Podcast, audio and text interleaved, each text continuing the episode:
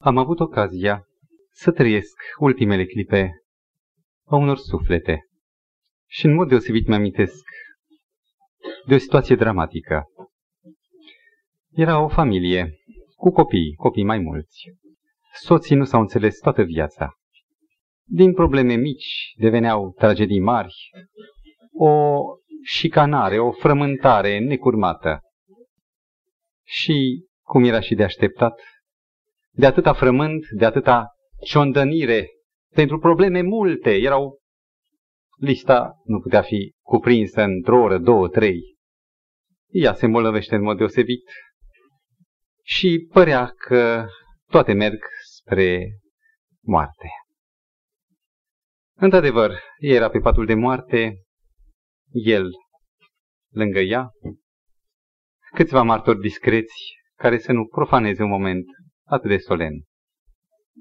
Erau complicații, aproape că nu putea să moară de probleme multe ce erau, casa pe numele altcuiva să nu rămână lui, înstrăinarea copiilor, tot felul de probleme. Și în clipa când geana morții se apropia, cei doi care o viață întreagă s-au mâncat. Era un moment deosebit de solemn, apucă mâna unul altuia. Te rog să mă ierți, zice el, și tu pe mine, zice ea. Câteva mângâieri, cum poate fi mângâiat un bolnav și un moribund? Și s-a încheiat raportul.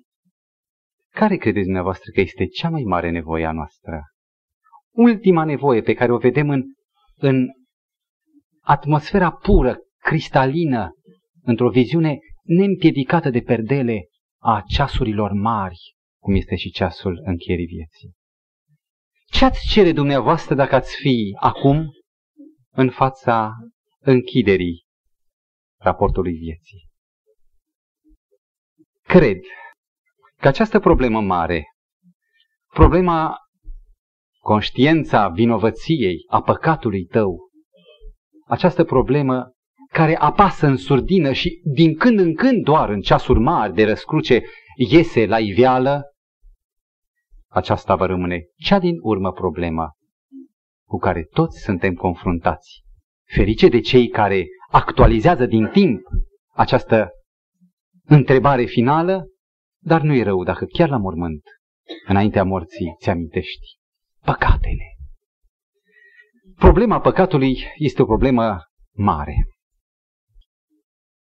Nu intenționăm acum să ocupăm o oră de prelegere cu descoperirea, descifrarea a ceea ce însemnează păcatul.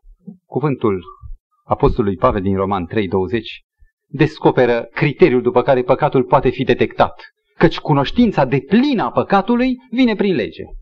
În cuvântul legii lui Dumnezeu, care nu se cuprinde doar în zece porunci, ci în toate rânduiele, în toate recomandările, sfaturile sau comandamentele, ordinele pe care Dumnezeu le dă, în toate acestea se uh, stabilește, se așează exact ce însemnează păcatul.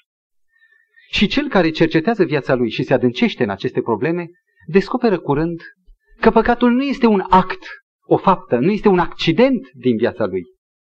Păcatul nu este uh, o situație care survine la un moment dat, cum este frângerea unei mâini, ci păcatul este însăși o trăsătură a ființei, este chiar condiția omului. Și la capătul unei vieți, un om poate constata că modul lui de a fi se putea cuprinde într-un cuvânt, păcatul. După ce omul moare, amintirea răposatului se punctează cu cuvântul Dumnezeu să-l ierte. Cât de bun a fost, cât de sfânt și filantrop, cuvântul pe care popular îl rostesc cei rămași în urmă, este ca o recunoaștere a faptului că cel mai bun dintre oameni ar fi tot un mare păcătos, este Dumnezeu să-l ierte, deși iertarea se acordă doar în viață. De când omul a decis să-și afirme plinătatea puterilor și a valențelor lui, de când psihologia a făcut mari progrese, de când s-a explicat originea biologică inferioară a omului, evoluționismul, s-a încercat prin aceste căi psihologice sau pseudoștiințifice, s-a încercat să se mascheze, să se anuleze această problemă a păcatului. Dacă eu sunt un animal dezvoltat la un rang superior, probabil că nu există păcat. Strămoșii mei nu cunoșteau ce e păcatul. Eu sunt doar un analist mai fin, conștient de mine, și de aceea a apărut o noțiune care este doar subiectivă în mintea mea. Ar trebui să scăpăm de această idee, pentru că dacă suntem în evoluție, curând vom ajunge Dumnezei, cum a promis diavolul în Eden, primei perechi, veți fi ca Dumnezeu. Iar dacă ascultăm glasul psihologiei veacului nostru, aceasta încearcă să scape pe om de această gheară a culpabilității, a vinovăției, spunând că trebuie să scăpăm de complexul vinei. Cu toate frământările, nu s-a reușit și nu se reușește nimic. Veacul nostru este mai împovărat de culpabilitate ca toate celelalte din urmă și disperate eforturi de ispășiri personale, de pelerinaje la Gange, la Ierusalim sau în altă parte, nu rezolvă cu nimic problema personală interioară a omului. Care să fie soluția pentru această uriașă stâncă care ne apasă sufletele? Noi, oamenii moderni, trebuie să facem o descoperire în rugăciunea Tatăl nostru, a unei cereri simple, pe care în mod simplu, ca un copil crezând, ar trebui să învățăm în mod conștient să o invocăm, să o cerem, și ne iartă nouă păcatele noastre, precum și noi iertăm greșiților noștri. Mulțumim lui Dumnezeu că există această credință biblică. Mulțumim lui Dumnezeu că axa întregii Biblii este Iisus Hristos. Dacă n-ar fi El, ar fi doar o coajă exterioară, un schelet exterior, fără viață, fără conținut. Dar pentru că Domnul Hristos a murit pe dealul Golgotei, purtând toate păcatele noastre, și pentru că în clipa morții a strigat, Luca douăzeci și trei, versetul treizeci și patru, Tată, iartă-i căci nu știu ce fac. Noi avem siguranța intenției bune, pozitive a lui Dumnezeu de a ne ierta.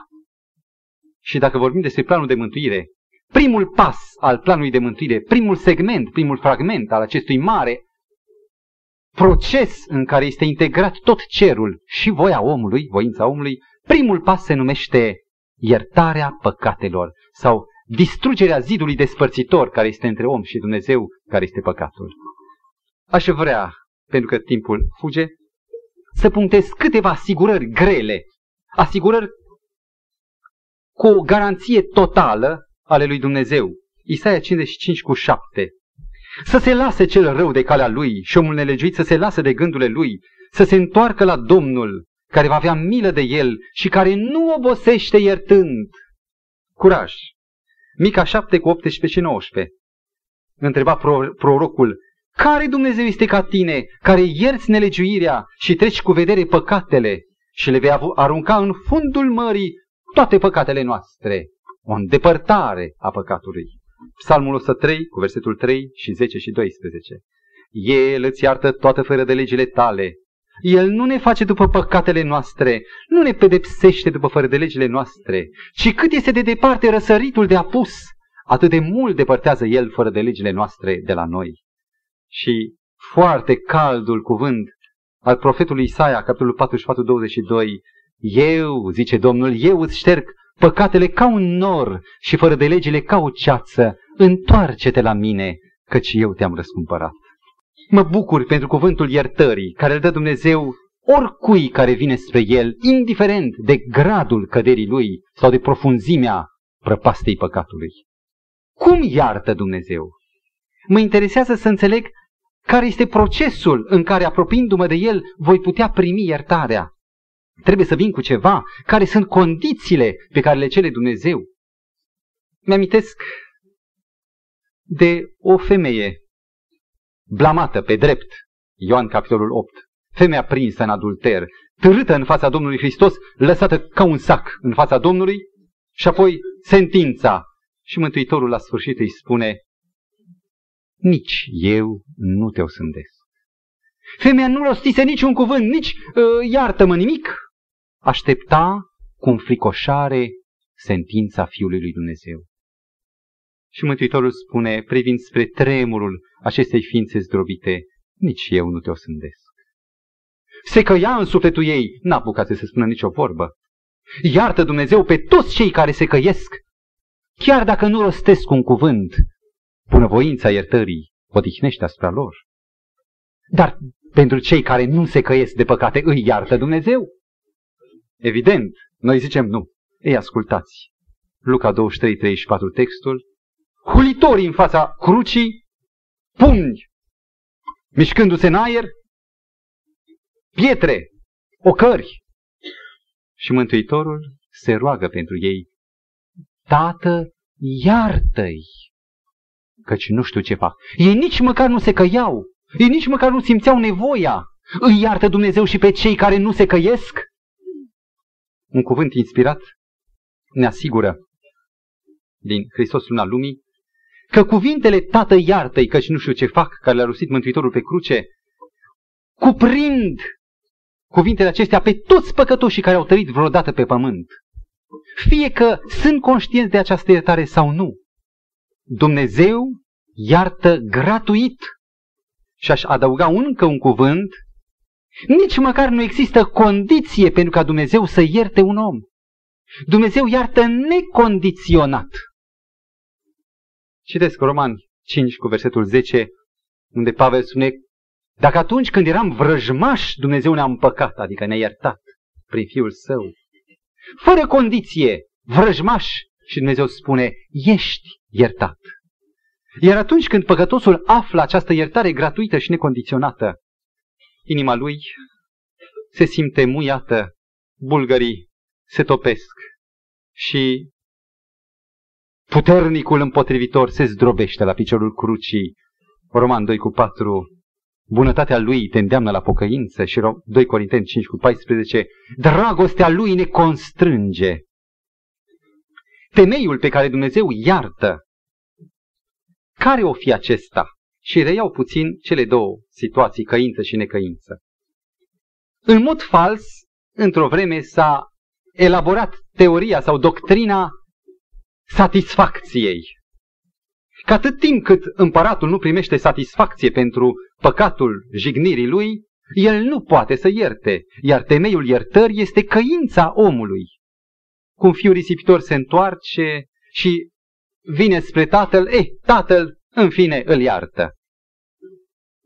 Într-o viziune simbolică, mielul pe care, păcatul, pe care păcătosul îl aduce pentru păcatul său declanșează iertarea, ar zice această versiune, cum că temelia pentru iertare se află în căința omului, în mielul pe care păcătosul îl aduce, mielul păcătosului. În timp ce adevărul lui Dumnezeu este cu totul altul, Ioan unu cu douăzeci și nouă, Ioan Botezătorul întinde mâna și arată spre Iisus din Nazaret, strigând, iată mielul cui? Nu a păcătosului, iată mielul lui Dumnezeu care ridică păcatul lumii. Mila și harul lui Dumnezeu sunt temelia, temeiul, motivul pentru care Dumnezeu iartă, nici de cum căința omului.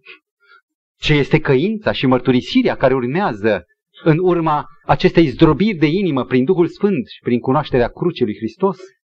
Nu este decât ceea ce e foarte util în actul iertării, este aplicarea personală, individuală a iertării. Este însușirea iertării. Un băiețaș, povestește un autor, s-a suit la monumentul lui George Washington cu douăzeci și cinci de cenți, economiile vieții lui în mână, și a vorbit soldatului, domnule, vreau să cumpăr statuia aceasta. Îi plăcea, auzise, a povestit mama acasă despre acest erou. Și întinde palma, douăzeci și cinci de cenți. Și a trebuit să-i spună ostașul acela că trei lucruri. Că în primul rând sunt în lume multe lucruri care nu se vând. Cum e statuia asta, nu se vinde. Încercați să faceți paralela cu iertarea. Sunt lucruri care nu se vând. Pentru aceasta o dau. În al doilea rând, chiar dacă s-ar vinde statuia, adică iertarea, douăzeci și cinci de cenți nu pot să cumpere Tot ce ar putea să facă omul, căință, pocăință, nu pot. N-au niciun, nicio valoare ca să poată cumpăra aceasta. Și în al treilea rând, îi spune, mângâindu-l pe căpșor, băiețașule, tu ești cetățean al țării noastre și orice cetățean nu trebuie să cumpere statuia pentru că este deja proprietar fiind cetățean al acestei țări. Tu ești deja posesorul iertării lui Dumnezeu. Experiența aceasta a iertării, care este poate punctul de început al lucrării planului de mântuire în noi, este o experiență, chiar dacă se petrece în lăuntru, nu discutabilă, este foarte profundă, este clară, este autentică, dă pace, dă o convingere reală care transformă pe păcătos. Într-un Semnele timpului din o mie nouă sute optzeci, am putut să mă informez dintr-un fragment, dintr-un articol, cu privire la mari criminali de război care au fost judecați la Nürnberg. Un uh, pastor protestant, Henry Gereke, a cerut să vorbească cu fiecare din acești criminali de genocid. Și cu cincisprezece dintre vârfuri a întreținut relații lungi, personale. Aș dori ca să relatez declarațiile lui Gereke, care de obicei în relatarea judecății de la Nürnberg nu sunt foarte etalate, deși este lucrul cheie, punctul suprem al acestei tragedii, care se, chemă, se încheie totuși cu câteva licăriri luminoase. Sauckel era uh, ministrul muncii, Fritz Sauckel. În clipa când Gereke a intrat la el în celulă, Sauckel, acest uh, criminal, l-a chemat la el pe pastor, ascultase niște predici, a îngenunchiat și l-a rugat pe Gereke să citească din Scriptură. La sfârșit, criminalul a zis: Dumnezeu este milos cu un păcătos ca mine. Și a mărturisit păcatele. Iar Gereke spune că Sauckel a devenit un om nou în Hristos. Unul dintre cei care au făcut întorsătura lăuntrică spirituală cea mai profundă, fără să ceară scutirea de moarte despânzurătoare, ci doar favoarea lui Hristos, a fost Wilhelm Keitel, șeful înaltului comandament al armatei. Când Gereke l-a vizitat cu ocazie în celulă, a fost foarte impresionat când, întrebându-l ce citește, a primit răspunsul: Biblia mea. Și criminalul a răspuns: eu știu din această carte că Dumnezeu poate iubi chiar și un păcătos ca mine. Apoi a ridicat mâinile privind spre cer și a început să se roage, cerând iertare prin sângele lui Iisus Hristos. Când a urcat eșafodul, înainte de a-i se pune gluga neagră, Keitel a declarat: să fie Hristos salvatorul meu și să, să rămână cu mine tot timpul. Aș vrea să mai amintesc doi. Hans Frank, unul din ideologii războiului, în boxa acuzaților și-a asumat toată răspunderea pentru vina pe care a văzut-o asupra lui, n-a ascuns nimic. Și a zis: dreptatea veșnică a lui Dumnezeu e cea care mă încredințez plin de încredere și pe mine. Îl rog pe bunul Dumnezeu să mă primească la el. Și a murit. Și una din cele mai mari biruințe, cele mai frumoase din rândul acestor criminali, prin sângele lui Iisus Hristos, a fost declarația lui Ribbentrop, Joachim von Ribbentrop, care era ministrul de externe a Reichului și care, de la o atitudine rece, aristocratică, care a spus: domnule pastor, problemele nu sunt chiar atât de serioase cum le pretinzi dumneatale, după o întâlnire regulată cu cuvântul, inima lui a fost zdrobită și când a urcat pe eșafod, s-a uitat la Gereke care stă acolo și se ruga pentru nenorociți și i-a spus câteva cuvinte: ne vom revedea. Sunt fericit pentru această putere a Evangheliei, pentru această forță care oferă pace, siguranță, care nu, nu se mai teme nici de moarte și care transformă pe om. Cu ocazie, în Scriptură, ne este prezentat un tablou. Profetul Balaam e chemat să blasteme pe Israel în drum spre Canaan. Se aflau la marginea pustiei. Și Balaam știa că doar un singur lucru, păcatul, poate să fie factorul care să atragă ocara, mânia lui Dumnezeu. Și atunci când merge pe un munte înalt, aducând jertfe, ca să rostească un blestem, deși primisese cuvântul de liberă trecere de la Dumnezeu, cu condiția să nu spună decât ce îi va zice Domnul, el privind de sus de pe munte vede careul corturilor lui Israel, în mijloc sanctuarul, și din fața sanctuarului era un altar, de unde fumul, era ora jertfei de seară, se ridica în sus și acoperea, se întindea deasupra întregei tabere a lui Israel. Știți ce spune Balaam despre acest popor care îl știți dumneavoastră din pustie, tare de cerbice, încurcat cu păcate, cu cârtiri, cu fără de legi? Numeri douăzeci și trei cu douăzeci și unu declară Balaam: El, adică Dumnezeu, nu vede nicio fără de lege în Iacob, nicio răutate în Israel. Acest popor era păcătos, era plin de fără de legi și de răutăți. Și totuși, privind de sus, prin norul jertfei pentru vină, prin Hristos, Dumnezeu nu vede nicio vină. Atât timp cât norul stă deasupra, cât suntem acoperiți de fumul jertfei, suntem în Hristos iertați. Și vedeți dumneavoastră, pentru că aici este punctul cheie. Cât timp rămâne jertfa, fumul ei, fumul jertfei deasupra noastră, suntem doar iertați. Diavolul a încercat un atac puternic asupra rugăciunii din Tatăl nostru și ne iartă nouă păcatele noastre. Citiți în Daniel opt cu versetul unsprezece, unde se prezintă lucrarea unei fiare, despre care se spune că a smuls jertfa necurmată.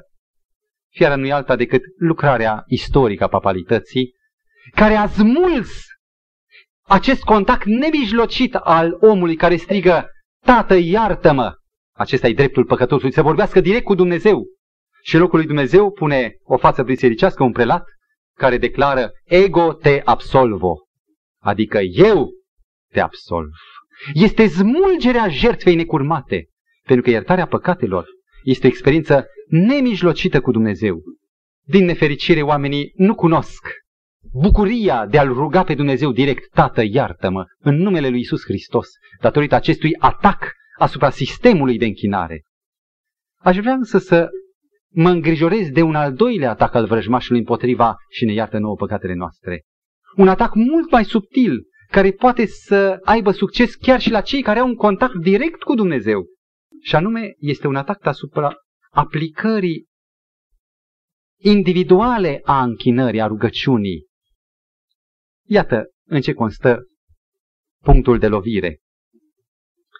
Rugăciunea se cuprinde și ne iartă nouă păcatele noastre, urmând o fațetă a doua, fața, reversul sau fața complementară a acestei rugăciuni, precum și noi iertăm greșiților noștri.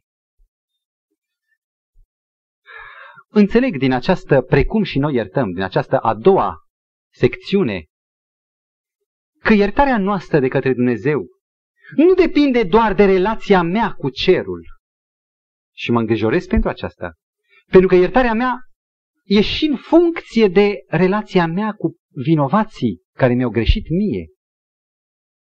Și dacă citiți dumneavoastră Matei, Evanghelia după Matei, capitolul șase, după ce Mântuitorul recită întreaga rugăciune Tatăl nostru, după ce spune Amin în versetul treisprezece, reia în două versete de după aceea ideea cea mai importantă din rugăciune, și anume: Dacă iertați oamenilor greșelile lor, și Tatăl vostru cel ceresc vă va ierta greșelile voastre.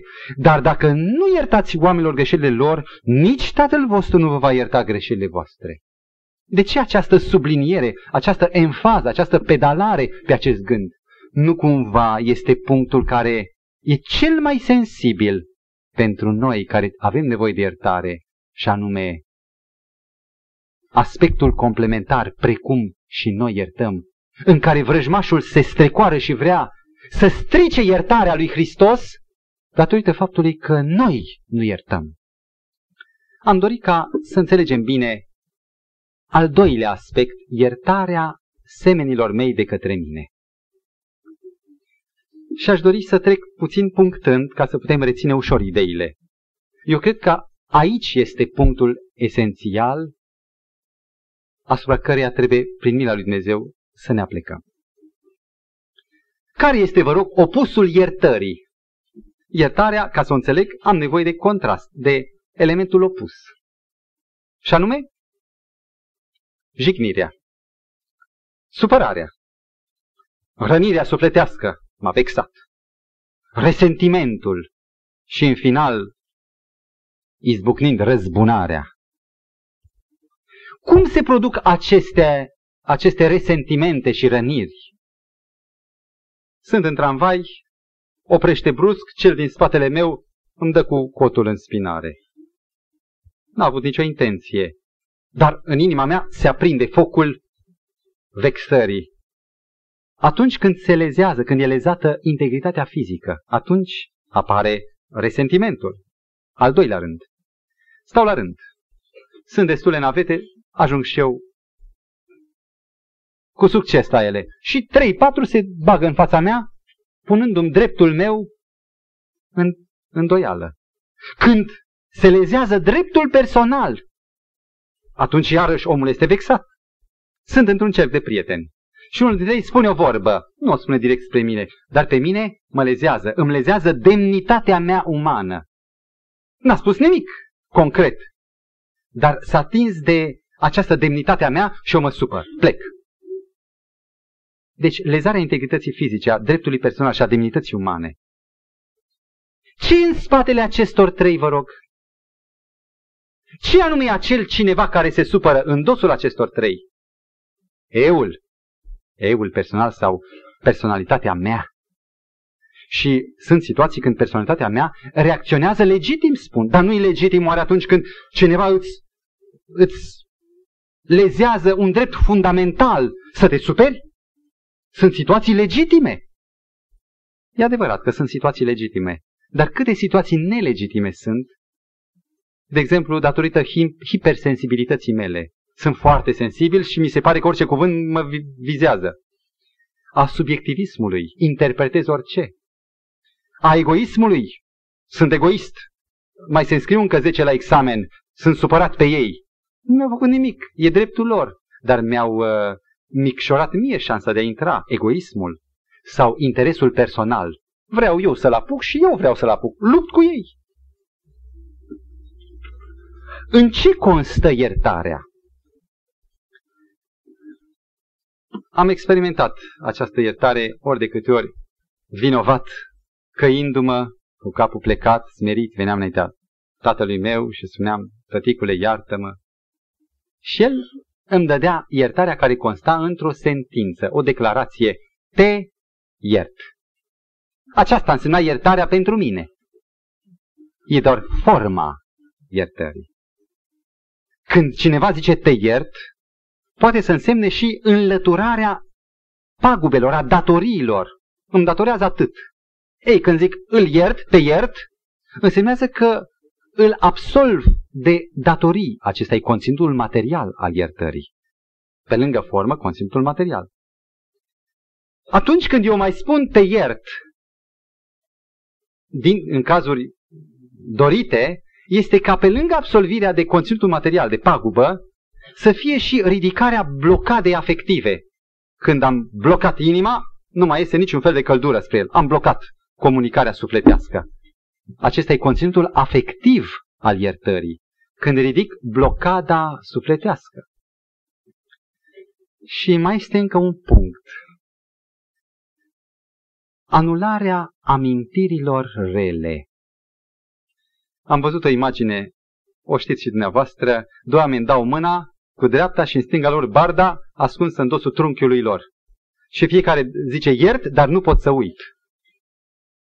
Pe lângă faptul că anulez datoria materială, conținutul material și cel afectiv, iertarea în mod special însemnează anularea amintirilor rele, conținutul spiritual al iertării.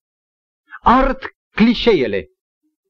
Un psiholog spunea că igiena, sănătatea minții se păsează doar dacă ne facem curățenie regulat și ne scoatem toate rădăcinile de amărăciune din minte.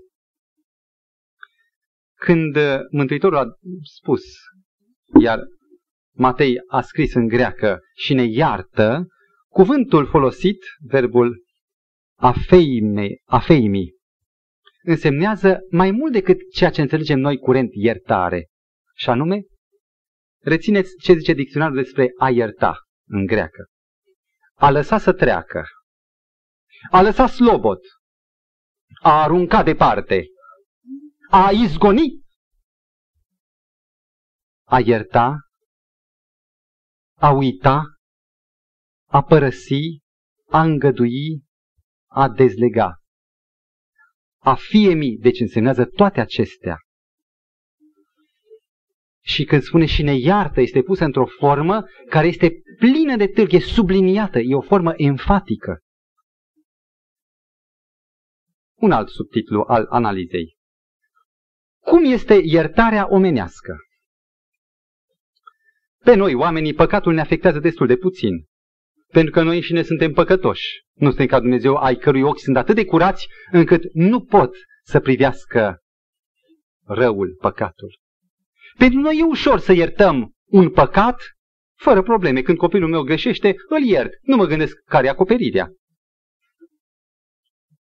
Nu ne gândim la achitarea, într-un fel sau oarecare, oarecare al datoriei lui. În ceea ce privește însă pe păcătosul care ne afectează pe noi, deci nu păcatul, ci pe păcătos, e greu.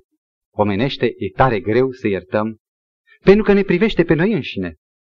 Și apoi, dacă iert, aceasta este latitudinea mea, e dreptul meu arbitrar, nu sunt obligat, n-am nicio obligație.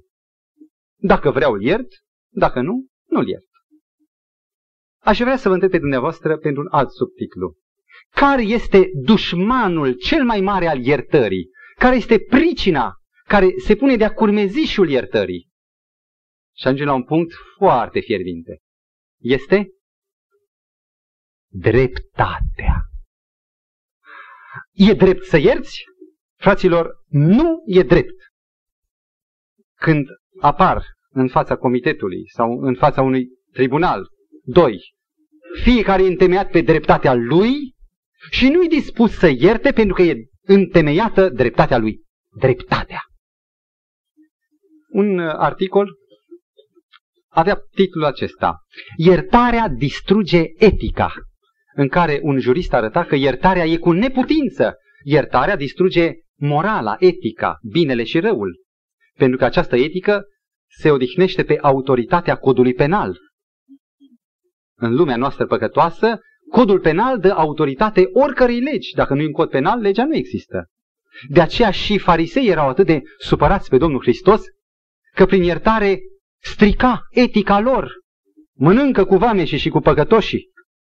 Și cum de zice el, iertate sunt păcatele unui nenorocit, unei păcătoase? În justiție, cine a pomenit vreodată ca regretul să-i spășească crima? În justiție, niciodată regretul n-a ispășit pocăința, n-a ispășit crima. Un uh, personaj politic din veacul trecut, Ramon Narvaez, duce de Valencia, în jurul anilor o mie opt sute cincizeci, care a fost foarte implicat în politica Spaniei, la data aceea prim-ministru în multe rânduri, general războinic, om al armelor, zicea, sau despre el se spunea, Narvaez nu a putut să-și ierte dușmanii până nu i-au omorât pe toți. După ce i-au omorât pe toți, a putut să ierte. Și este pe undeva raționamentul curent. După ce achită, după ce plătește, îl iert, anulez. Principiul justiției a dreptului roman era iertare numai prin pedeapsă. Doar așa împacă și iertarea și dreptatea. Și de aici s-a născut acest concept al iertării condiționate. Dacă n-are să plătească, măcar să-l pedepsesc moral, zic eu. Dacă îi pare rău, dacă vine și-și cer iertare, adică umilirea lui e o pedeapsă morală. Deci iertare prin pedeapsă. Dacă vine și se târăște în fața mea și în genunche și îmi pupă mâna, poate îl iert. Și dacă și repară, am toate motivele să iert. Iertarea omenească, iertarea condiționată. Pe baza cui se efectuează? Pe baza inimii mele sau pe baza a ceea ce face păcătosul? Rețineți, iertarea condiționată este pe baza păcătosului, a datornicului, care reușește să facă niscaiva merite prin care mă înduplecă pe mine. Deci pe baza lui și a meritelor lui. Să facem însă o descoperire. Mântuitorul vorbește foarte mult în Evanghelie despre dreptate, pe care o traduce Cornilescu adesea în versiunea Bibliei moderne, românești, ca neprihănire. Tot timpul dreptate, dreptate, dreptate. Și dreptatea care o descoperă Mântuitorul este fundamental alta decât dreptatea pe care o știam noi. O dreptate care nu se raportează în funcție de interesul meu, de eul meu, ci în funcție de iubirea lui. Mântuitorul spunea, tot în Predica de pe munte, dacă te silește cineva, era vorba de roman, nici nu-i spune numele, să mergi o milă de loc de distanță, o milă cu el, să-i duci bagajele, tu să-i duci două mile. Și un autor i-a spus lui Iisus, omul celei de-a doua mile, sau dreptatea celei de-a doua mile. Este o dreptate care nu stă în mintea noastră. Și față în față cu dreptatea Domnului Hristos, dreptatea omului se descoperă a fi un idol. Știți dumneavoastră că în panteonul grecesc, între mulți zei pe care aveau uh, anticii, era și zeița dreptății, era o zeiță. Iar cel care se închină dreptății este un idolatru. Zeița aceea legată la ochi, cu balanța în mână, cu sabia în cealaltă. Toată predica de pe munte a Domnului Hristos se bazează pe o altă iertare și pe o altă dreptate. Nu pe dreptatea omenească cu iertarea condiționată, ci pe dreptatea divină, dragostea, și pe iertarea necondiționată.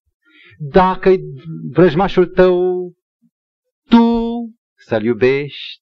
Dacă îți dă o palmă, tu să-i întorci obrazul celălalt. Iubiți pe vrăjmașii voștri, faceți bine celor ce vă urăsc, binecuvântați pe cei ce vă blastămă și rugați-vă pentru cei ce vă supresc și vă prigonesc. Auziți dumneavoastră? Iertare necondiționată. Cum e posibilă aceasta? Nu nimicește cumva dreptatea? Ascultați. Iertare doar prin pedeapsă e ceea ce a descoperit dreptul roman și este foarte adevărat. Iertarea aceasta e doar prin pedeapsă. Iisus Hristos pe Golgota a plătit pedeapsa. A încasat pedeapsa. Și iertarea sa îmi oferă mie dreptul de a ierta necondiționat. Iertarea nu mai zace pe spinarea vinovatului, ci pe inițiativa mea, nu pe meritele lui. Roman doisprezece cu douăzeci și unu. Biruiți răul prin bine. Un dicton din Coran spune, pe dușman cu dușmănie să-l dușmănești. În timp ce Biblia spune altfel, nu după criteriul dreptății. Biruiți răul prin bine. Dacă dușmanul tău îți face așa și așa, dar e flămând, tu să-i dai de mâncare, căci făcând așa, îi adun cărbuni aprinși pe mintea lui, pe, în cugetul lui. Și el, prin această iubire a mea, va fi determinat de a se întoarce cu bunăvoință către mine. Vedeți dumneavoastră, în aceasta este o reluare a planului de mântuire. Dacă eu, fiind vrăjmaș, și el m-a iubit și m-a determinat cu iubirea lui, m-a zdrobit, atunci și eu, față de vrăjmașul meu, zis vrăjmașul meu, iubindu-l și făcându-i bine, îi zdrobesc inima și se întoarce spre același Hristos al cărui ambasador am devenit. Când Mântuitorul spune, precum și noi iertăm greșiților noștri, Mântuitorul nu pune o condiție. Să nu socotim aceasta ca o iertare condiționată, în funcție de faptul iertării tale, vei fi iertat și tu. Nu. Nu este un troc, un schimb. Eu dau, el îmi dă. Ci este doar dovada, proba experimentării iertării divine. Să cercetăm acum această iertare divină. Cum se acordă? din partea mea spre cel vinovat. Dacă iertarea lui Dumnezeu nu se dă pe merite, deci condiționat, ci doar pe atitudinea inimii, pe dispoziția sufletului meu, și anume pe regret, povara vinovăției, acceptarea iubirii lui, care toate mă duc la o atitudine de smerenie, atunci iertarea dăinuiește doar atât timp cât dăinuiește atitudinea inimii. Evanghelistul Matei redă din cuvintele Mântuitorului în capitolul optsprezece, de la douăzeci și trei la treizeci și cinci, o parabolă. Un rob cu zece mii de talanți este iertat că stăruiește și cade în genunchi înaintea stăpânului, este iertat categoric. În timp ce, găsindu-și afară, după ce a fost iertat, un datornic cu o sută de arginți, nu-i dispus să-l mai ierte, îi înfige mâinile în beregată și silește să-i plătească tot. Stăpânul, aflând aceasta, îl prinde pe acesta care e deja iertat și aruncă în temnița datornicilor până va plăti, adică în vecii vecilor nu va plăti, datoria de zece mii de galbeni. Iertarea nu dăinuiește decât atât timp cât dăinuiește atitudinea de regret, atitudinea de smerenie, prin care eu nu voi putea să mă înalț ca judecător asupra altuia. În al doilea rând, Iisus a plătit pedeapsa. Iisus este cel care poate pretinde iertare, pentru că a plătit tot. Dumnezeu nu iartă păcate, păcatele se plătesc. Dumnezeu iartă pe păcătoși. Pe care păcătoși? Pe toți? Nu. Numai pe aceia care se ascund în Iisus. Iertarea este doar în Iisus. Acela care intră, care se identifică cu Domnul Hristos, cu caracterul lui, cu spiritul lui, cu principiile lui, cu atitudinile lui. Acela care se integrează în Iisus, numai acela poate beneficia de iertare. Pentru că iertarea e numai în Iisus. Cine iese din Iisus, pierde iertarea. Când Mântuitorul va fi în inima mea, Iisus din mine va acționa cert după criteriul după care a acționat față de mine însumi păcătos. Și eu fiind față în față cu un datornic, Iisus din mine nu va putea acționa decât tot așa cum m-a iertat pe mine, gratuit și necondiționat. În al treilea rând, un al treilea tip de argumentare a acestei iertări gratuite, necondiționate. Prin iertare sau împăcare, noi intrăm în legământul cel nou, în care Dumnezeu s-a angajat și dorește să scrie legea dragostei sale în inima noastră. Vă întreb, cum scrie Dumnezeu legea dragostei în inima mea? Așa cum e versiunea școlarului leneș, că pune cartea sub pernă și dormind noaptea cu capul pe pernă și carte, a învățat lecția? Cumva această legea dragostei este scrisă într-un mod pasiv, față, pentru noi pasiv, impersonal, scrie el acolo în inima mea, fără noi, sau în mod activ, printr-o permanentă acceptare, pentru că am liberul arbitru, prin exercitarea acceptării mele din nou și din nou, printr-un exercițiu, exercitând, dezvoltând această lege a dragostei prin exerciții. Vă rog, rețineți, legea iubirii nu se scrie decât prin exerciții repetate. Și care e materialul didactic, să zic așa? E păcătosul care mi-e dator. El e un material didactic pe care Dumnezeu îl îngăduie, chiar mi-l furnizează bogat, ca să exersez legea aceasta iubirii, ca să se scrie în inima mea. Spunea în Proverbe nouăsprezece unsprezece, înțeleptul Solomon, că pentru un om în legământul cel nou este o cinste să ierte păcatele. Este o nouă ocazie să exercite și să-și adâncească legea iubirii. O autoare olandeză, Corrie ten Boom, care a suferit mult în timpul cel de-al doilea război mondial, pentru că ascunsese mulți evrei în adăposturile ei, care a fost descoperită, aruncată ea însăși, împreună cu alți evrei, într-un lagăr de concentrare de la Ravensbrück. Scrie o carte, o carte care nu relatează istoria cruzimilor de acolo, nu acesta e scopul, au fost scrise destule ci mai mult evenimentul spiritual, sufletesc, relația om-Dumnezeu chiar și în condițiile de lagăr. Cartea apare în o mie nouă sute șaptezeci și unu.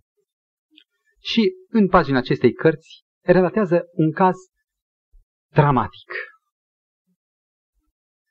Dânsa se afla într-o vizită prin Germania, dânsa olandeză, vorbea bine germana, o femeie distinsă. Și în München, la un serviciu divin, în timp ce dânsa ținea o predică despre dragostea lui Dumnezeu, zărește în rândurile din fața dânsei figura uneia din gardienii, răi gardieni, care i-au făcut primirea ei și fiicei ei la Ravensbrück. Și spune, în clipa când mi-a venit în fața ochilor figura acelui individ, a fost cutremurată. Am văzut, spune ea, din nou toate câte erau la Ravensbrück. Era garda de paznici, aroganți și răi, batjocoritori. Era maldărul de haine care ni se luau, ni se răpeau. Eram despuiați de ele, maldărul. Vedeam fața fiicei mele, palidă de durere și de boală. Fiica ei a murit acolo în Ravensbrück. Și în timp ce mă uitam la el, toate acestea erau iarăși în fața ochilor mei. Prin ajutorul lui Dumnezeu am trecut mai departe, am vestit mai departe dragostea lui Dumnezeu. Și când se termină serviciul divin, se pare că individul nu m-a recunoscut. Când toți au plecat, el se întoarce, mă întâlnește, întinde mâna spre mine și spune, ce fericit sunt pentru solia dumneavoastră, Fräulein, adică domnișoară, să aflu că el ne-a spălat toate păcatele. Și întinde mâna. Ar fi vrut să nu aibă acest moment. Și mâna ei instinctiv se ascunde în spatele ei, privind crispată spre acest nenorocit care a contribuit la dezastrul familiei ei. Și își dă seama, ah, Doamne, nu-i bine ce fac. Eu nu-l iert și asta e un păcat. Doar Hristos a murit pentru el. Ce aș cere mai mult decât atât? Și atunci zice, oh, Doamne, ajută-mă să-l iert. Dă-mi putere să-l iert. Și încearcă să zâmbească și încearcă să întindă mâna. Dar mâna nu se ridică. Omul stătea cu mâna întinsă, puțin cu zâmbetul înghețat, și ea își dă seama că nu poate să-l ierte. Capul îi cade în piept și înalță o tăcută rugăciune. Tată, disperată, nu pot să-l iert. Dă-mi tu iertarea ta în inimă și iertarea ta să-l ierte. Își ridică mâna și în clipa în care mâinile se întâlnesc, mărturisește dânsa, parcă ar fi trecut un curent de la umăr în jos, de la mâna mea spre mâna lui, și inima mea a fost inundată de dragoste pentru acest nenorocit. Și l-am iubit, l-am iubit ca pe un copil al lui Dumnezeu. Și astfel spune dânsa, am descoperit că nu iertarea mea și cu atât mai mult nu bunătatea mea e ceea ce va vindeca lumea, ci iertarea și bunătatea lui. Când el ne poruncește, iubiți pe vrăjmașii voștri, el ne dă prin cuprinsul poruncii chiar iubirea pentru a o putea face. Frații mei, și ne iartă nouă păcatele noastre, nu urmează condiția, ci doar proba că suntem în aceeași atitudine, precum și noi iertăm prin iertarea ta greșelile, păcatele greșiților noștri. Aș vrea să enunț o sentință. Ca să rămânem iertați, El ne iartă, dar ca să rămânem iertați, trebuie să fim iertători și iertând. Să explic puțin. Eu dacă am zis, tată, iartă-mă, El m-a iertat. Subit, instantaneu. Ca să rămân iertat, trebuie să fiu iertător. Aceasta se referă la cazul în care vinovatul nu vine să-mi ceară iertarea. Nu vine să zică, iartă, m-am greșit. Rămâne îndârjit. Ei, eu trebuie să fiu, chiar dacă el nu vine la mine, eu trebuie să fiu iertător. Adică în inima mea să zic, Doamne, iartă-l. L-am iertat. În inima mea. Să fiu iertător. Și iertând, am zis. Adică atunci când el vine să-mi ceară iertarea, să și efectuez această realitate din inima mea, iertându-l. Deci, să fiu iertător și iertând. Aceasta însemnează precum și noi iertăm greșiților noștri. Nu e o pledoarie pentru merite. Doamne, am iertat, acum trebuie să mă ierți. Și este doar o calificare morală pe care o poate da doar harul în inimă. Iubiți frați, este ziua ispășirii. Noi trăim de la o mie opt sute patruzeci și patru după profeția biblică în perioada zilei ispășirii sau a judecății de cercetare, când păcate se iartă, când eu iert ca să fiu iertat sau iert pentru că sunt iertat și ca să rămân în iertare. Astăzi se iartă. Mă întreb, dumneavoastră, cum stați? Și pentru că suntem la acest capitol, aș dori să relatez, să deschid întreagăt un alt capitol, vindecarea divină. De ce Dumnezeu oare nu poate să ne vindece adeseori? În întâi Corinteni unsprezece, versetul douăzeci și nouă și treizeci, ni se spune, pentru că vă mâncați o sânda voastră la cină, deci nu vă iartă Domnul, de aceea mulți dintre voi sunt bolnavi, neputincioși și nu puțin dorm. Adică Dumnezeu nu poate să ne ierte. E tot legată de iertare vindecarea divină. Citiți Iacob cinci și veți vedea că vindecarea trupească este urmarea iertării de păcate. În limita timpului aș dori să prezint încă un caz. În Review Adventist din o mie nouă sute optzeci, din trei ianuarie, Sylvia Robinson relatează sub titlul Balsamul Vindecător o mișcătoare experiență a unei tinere, Margareta Aicega, Aisega, probabil de limbă spaniolă, care, deosebit de animată în lucrarea Domnului, ajutând odată pe prietena ei ca să facă flori din hârtie creponată, cu sârma de oțel cu care lucra, își rănește adânc cornea ochiului stâng. Și începe o lungă, lungă, lungă experiență foarte tristă, plină de durere, în care de nenumărate ori oftalmologul îi ia jos bandajul, îi uh, um, curăță de mai multe ori pelița retinei, stratul cel mai de deasupra care se vindeca, dar nu lăsa pe cele profunde să se vindece.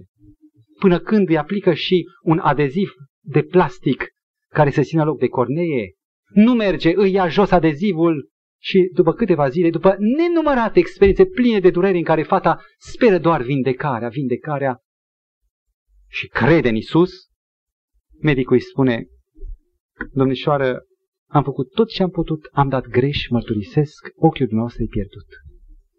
Și prin sistemul nervos simpatic, ochiul ei drept începea să fie și el pierdut.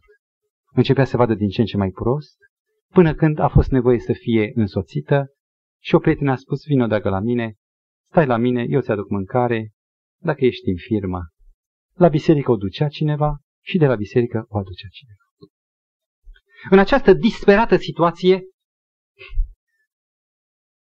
de când se mută la prietena ei, începe experiența profundă. Având tot timpul credință în Dumnezeu, a deschis Scriptura la Matei douăzeci și unu, versetul douăzeci și doi, în care Mântuitorul spunea, adevărat vă spun că dacă nu veți avea credință și nu vă veți îndoi, orice veți cere, vi se va da. Doamne, te rog în numele Mântuitorului, vindecă-mi ochiul. Arătând, punând degetul pe versetul acesta, atinge-te de mine și vindecă-mă. Și încă durerea aia nespus de mare, strigă, Iisuse, ia-mă de mână. Ceea ce urmează e puțin dincolo de experiența cotidiană. N-are nici viziune, nici vis, ci parcă în ochii ei șterși apare un tablou mare în care pe un drum, pe o potecă, era Domnul Hristos umblând și ea. Iar ea era cu mâna întinsă ca să apuce mâna lui Iisus, însă între ei doi era un bolovan mare. Și în timp ce ea întreabă ce-o fi cu bolovanul, un glas îi spune în această experiență, Margareta, tu ai critică în inima ta. Ai blamat pe medic pe oftalmolog și l-ai, l-ai criticat pe nedrept. Ea și recunoaște această vină care nu știa, interesant. Nu se examinase suficient de profund și nu știa că era în culpă față de el. Își mărturisește vina, își cere iertare. Bolovanul din imagine se rostogolește și durerea ei pe loc încetează. Era tot oarbă. A doua zi înnoiește din nou experiența și zice din nou: Tată, te rog, acum cu și mai multă îndrăzneală, te rog, vindecă-mi ochiul. Și din nou apare tabloul. Din nou Iisus ia cu mâna întinsă să-l apuce. Bolovan de altă nuanță, de altă mărime între Iisus și ea. Ce mai este și asta, Doamne? Și el îi spune: în sufletul tău tu porți invidie. Ah, față de cine am, Doamne, invidie? Ea nu știa. S-ar putea ca să fim în necunoștință chiar de vina care îl împiedică pe Dumnezeu. Și glasul îi spune, a, indică persoanele respective, ea își dă seama, se aruncă din nou la picioarele lui și strigă: Doamne, iartă-mă, și din nou durerea o lasă. A treia zi o ia de la capăt. Și din nou apare imaginea aceea cu un bolovan și mai mare, o stâncă adevărată, care bloca aproape de tot trecerea. Și a spus: Doamne, disperată, ce mai e și cu asta? Și glasul îi spune: tu ai în tine încă multe izvoare de amărăciune, de supărare, pe, adică de nemulțumire. Și atunci cade jos, plângând, strigând: Doamne, eu nu pot, dă-mi tu biruința. Și se roagă acolo până când inima este liberată de orice amărăciune. Și când se ridică, durerea ei a dispărut și ochii ei au fost perfect restabiliți, vindecați. Remarcabil este că pe prima pagină a acestei experiențe era o notă cu minuscule mici, în care editorii spuneau că înainte de a publica experiența au cerut din partea oftalmologului niște atestări, că așa stau lucrurile, ca să nu publice păreri. Și au la dosarul editurii dovezi și a bolii ei și a stării ei fără șansă și a vindecării de pline, le păstrează la dosar. Iubiți frați, nu cumva relația însă și relația noastră cu Dumnezeu este rău deranjată de această relație cu aproapele pe care nici măcar nu luăm timp ca să o examinăm suficient de atent? Purtăm cu noi boli în trup, nemulțumiri, răniri sufletești, pentru că n-am descoperit încă ce însemnează și ne iartă nouă păcatele noastre, după cum și noi iertăm greșiților noștri. Vă dați seama cum ar fi nu lumea, ci biserica aceasta, dacă noi am înțelege, am aplica și am trăi acest principiu divin pe care îl repetăm neștiutori, mecanic, atât de des în rugăciune. Facă bunul Dumnezeu ca viața noastră să fie contopită cu a lui Iisus, ca să putem deplin să ne însușim iertarea lui, viața lui și binecuvântarea sa. Amin.